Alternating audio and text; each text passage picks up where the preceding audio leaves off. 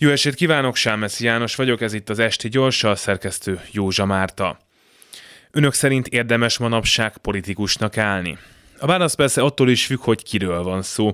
A magyar politika, meg nyilván az európai, amerikai, stb. politika is tele van olyanokkal, akik rendes piaci állásokban alig ha tudnának ilyen kevés munkával, vagy éppen ennyire rossz teljesítménnyel, akár évtizedeken át az átlagbér többszöröséért dolgozni, de nekik is csak anyagi értelemben éri meg biztosan a politikusi lét, hiszen nehéz megmondani, hogy egy parlamenti szavazógépként működő kormánypárti, vagy egy semmilyen eredményt el nem írő ellenzéki politikus jobban járt volna-e, jobban éreznie magát, ha mondjuk egy közepes tanár lenne.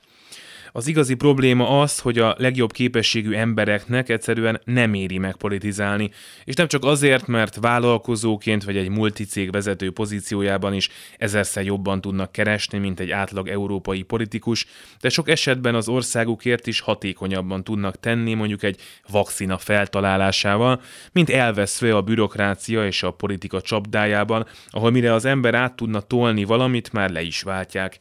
Szóval jól élsz, eredményes vagy, de nem ír rólad az újság, nem indul ellened lejárató kampány, nem szavaznak rólad négy-öt évente, miért mennél politikusnak, főleg egy olyan közegbe, ahol hazudni kell, meg marhasságokat kiabálni a mikrofonba, és sokkal több múlik a senki által meg nem választott erős embereken meg cégeken, mint szeretnéd. Zárójel, Magyarországon kicsit más a helyzet, az örökké kormányzó teljhatalmú Fideszben valószínűleg sok szempontból, akár még a legjobb szándékból is megéri politizálni, itt a gyomora kérdés, meg az esetleges későbbi büntetőügyek. Zárójel bezárva. Nem mondom, hogy a 2023-as modern világban Helmut Kólokra meg Antal Józsefekre volna szükség, de a helyükön ülő, vagy komplet idiótának, vagy Instagram influencernek, vagy egyszerűen egy zöldségbolt vezetésére is közepesen alkalmasnak tűnő politikusok miatt. Én egy kicsit aggódom.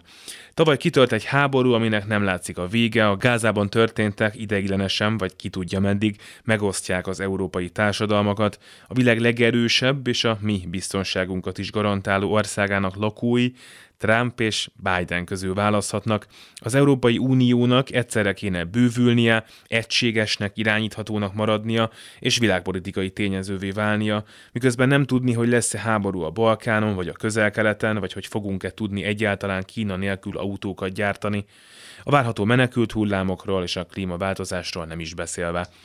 Nem hiszem, hogy a jelenlegi relatív békében és hihetetlen gazdasági növekedésben szocializálódott politikai garnitúra meg tudná oldani a ráváró feladatokat, lásd belebukása koronavírusba is. A kérdés, hogy az imént részletezett jelentős tét és a lehetőség, hogy politikusként talán ismét a világ alakítójává válhat az ember, bevonza a pályára azokat a politikai érzékkel rendelkezőket, akik egy nyugodtabb világban a nagy kólátszék igazgatói vagy Nobel-díjas tudósok lettek volna. Aztán könnyen lehet, hogy ez az egész csak rémhírkelt, és megint a fejlődés nem áll meg, a világ parlamentjei kibírják az alkalmatlanokat, a gyerekeink élete pedig mégiscsak jobb lesz, mint a miénk, függetlenül attól, hogy most kire szavazunk. De azért olyan jó lenne, nem Trumpra.